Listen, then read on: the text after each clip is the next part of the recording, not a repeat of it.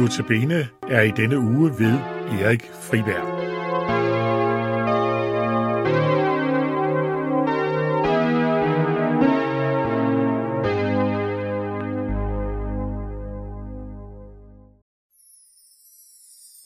Hvilken herlig duft af julekram, vi pynter adventskranse overalt i denne varm, stråler juleglansen, for nu er adventstiden her igen, det første lys bliver tændt, det stråler klart og minder os om det største, der er hent. At himlens lys blev sendt herned med fred til sjæl og sind. Lad os alle her i denne tid lukke lyset ind. Vi stresser rundt og trættes, der skal jules her og der. Vi tænder lys, men tager vi tid til at nyde flammens skær? Det skær vil jage mørket bort, mismod og frygt forsvinder. Lad lyset få sit gennembrud, så verden ser det skinner, for nu er adventstiden her igen, og tusind lys bliver tændt. De stråler klart og minder os om det største, der er hent. For himlens lys bliver sendt hen med fred til sjæl og sind. Lad os alle her i denne tid lukke lyset ind. Under nisser og glitter og plastik i dyb ligger julens perle skjult. Vi enter den knap, for vi har alt for travlt med at skabe vores egen jul.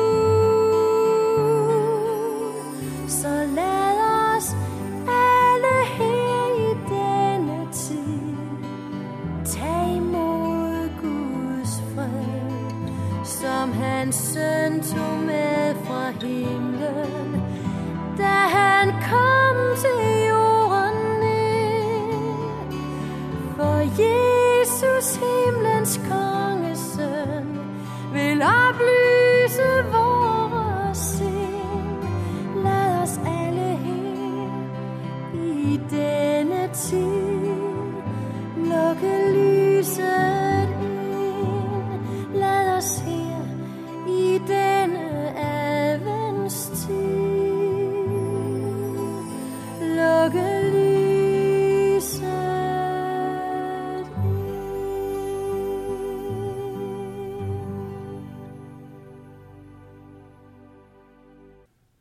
I andagterne i denne uge, der skal vi møde en adventsskikkelse, nemlig Johannes Døber, som var en forløber for Jesus, som var en budbringer for, at Jesus skulle komme.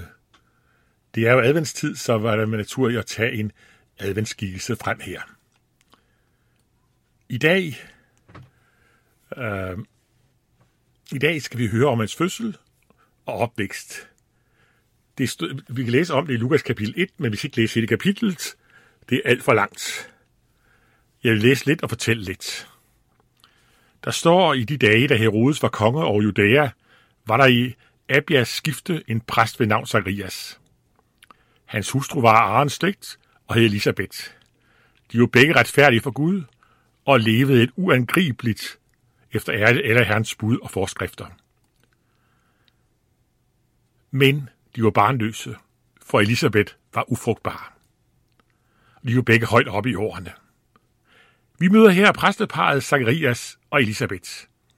Der stod dem om, de var begge retfærdige for Gud og levede uangribeligt efter alle Herrens bud og forskrifter.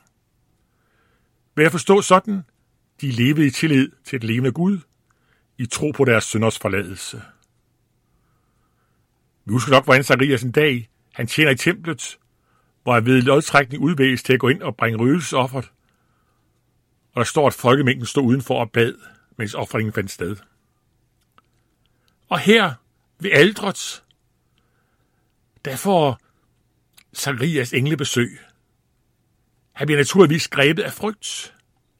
Mødet med en engel er noget på en eller anden møde med den hellige Gud, og i hans hellighedslys afsløres vi som syndere.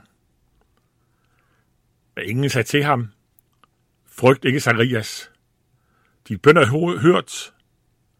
Din hustru Elisabeth skal føde en søn. Du skal give ham navn Johannes. Det er et glædeligt budskab, Zacharias her får. Gud har hørt deres bøn, som Gud altid hører bøn. Elisabeth skal føde ham en søn, som skal have navn Johannes. Ikke tilfældigt navn. Nej, Johannes betyder, Gud er nådig. Og hvilken søn? Der står mange ting om ham. Han skal blive dig til fryd og glæde. Mange skal glæde sig over hans fødsel. Han skal blive stor for Herren. Han skal fyldes med Helligånd allerede fra moders liv. Mange af Israels børn skal han føre tilbage til Herren deres Gud. Han skal foran dem i Elias' ånd og kraft for at vende fædrenes hjerte til deres børn og give ulydige et retfærdigt sind og skaffe Herren et folk, der kan redde. Det er store løfter, kan tage vejret fra enhver. Det er nok også gjort fra Zacharias.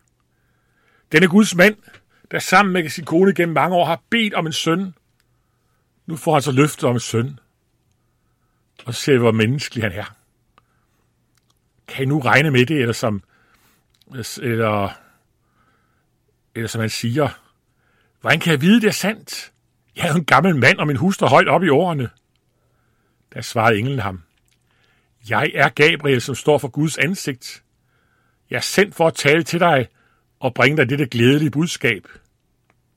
Men du skal blive stum og ikke kunne tale før den dag, det er sket, for I ikke troede mit ord, som vil gå i opfyldelse, når tiden er inde. Jeg er Gabriel, der står for Guds ansigt, siger englen, og jeg er sendt for at tale til dig. Jeg kommer fra en levende Gud med dette gode budskab til dig. Det er troværdigt. Det er værd at tro på. Så vi tror på alle Guds løfter. For Zacharias får den konsekvens, at han ikke tror på englen.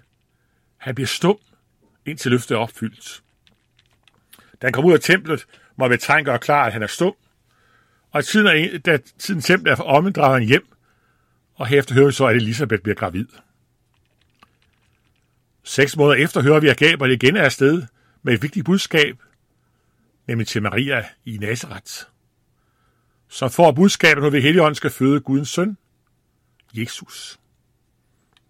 Og for at vide, at Elisabeth, hendes slægtning, er gravid.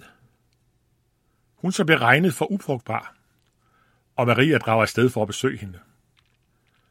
Og der kan vi så læse, da de mødes. Hun gik ind i Zacharias hus og hilste på Elisabeth. Da Elisabeth hørte Marias hilsen, sprang barnet i hendes liv, blev fyldt med Helligånden, og råbte med høj røst, velsignet er du blandt kvinder, velsignet dit livs frugt. Hvordan kan det forundes mig, at min herres mor kommer til mig? For lyden af din hilsen nåede mine ører, sprang barnet i mig af fryd. Sagde jeg hun, som troede, for det, som er talt til hende af Herren, skal gå i opfyldelse. Gabriel havde sagt om Johannes, han skal være fyldt af Helligånden allerede fra moders liv. Det ser vi her. Tiden kommer. Elisabeth føder sin søn, som lovet. På 8. dag skal han omskæres og have navn. Og alle naboerne mener, at han bør opkaldes efter Zacharias. Nej, siger Elisabeth. Han skal hedde Johannes. Jamen, siger de, det bruger man da slet ikke i din slægt. Og de spørger Zacharias. Og han får så en tavle, og så skriver han, Johannes er hans navn. Og nu kan Zacharias tale igen. Det første, han gør, det er at lovsynge Gud. En herlig lovsang, som du kan læse i Lukas kapitel 1 fra vers 67. Men lige i indledningen, hans far, Zacharias, blev fyldt med Helligånden, profeterede, og fyldt af Helligånden profeterede han. Han var inspireret af Gud, og han priser Gud for løfterne. Og han siger, lovet være Herren Israels Gud, for han har besøgt og forløst sit folk. Han har oprejst et frelsens horn i sin tjener Davids hus, sådan som han fra gammel tid har forkyndt ved sine hellige profeters mund. Som Johannes ser frem til,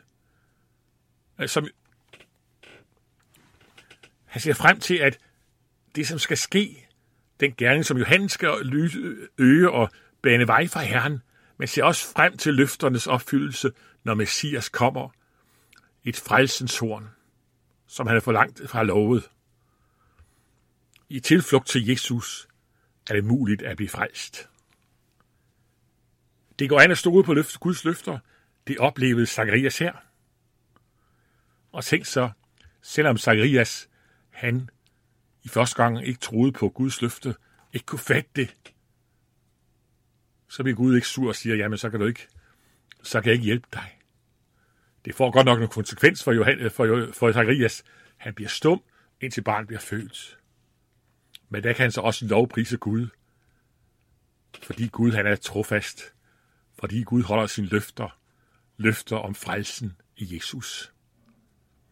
Vi skal nu høre den lille adventssang, Op glædes alle glæder nu.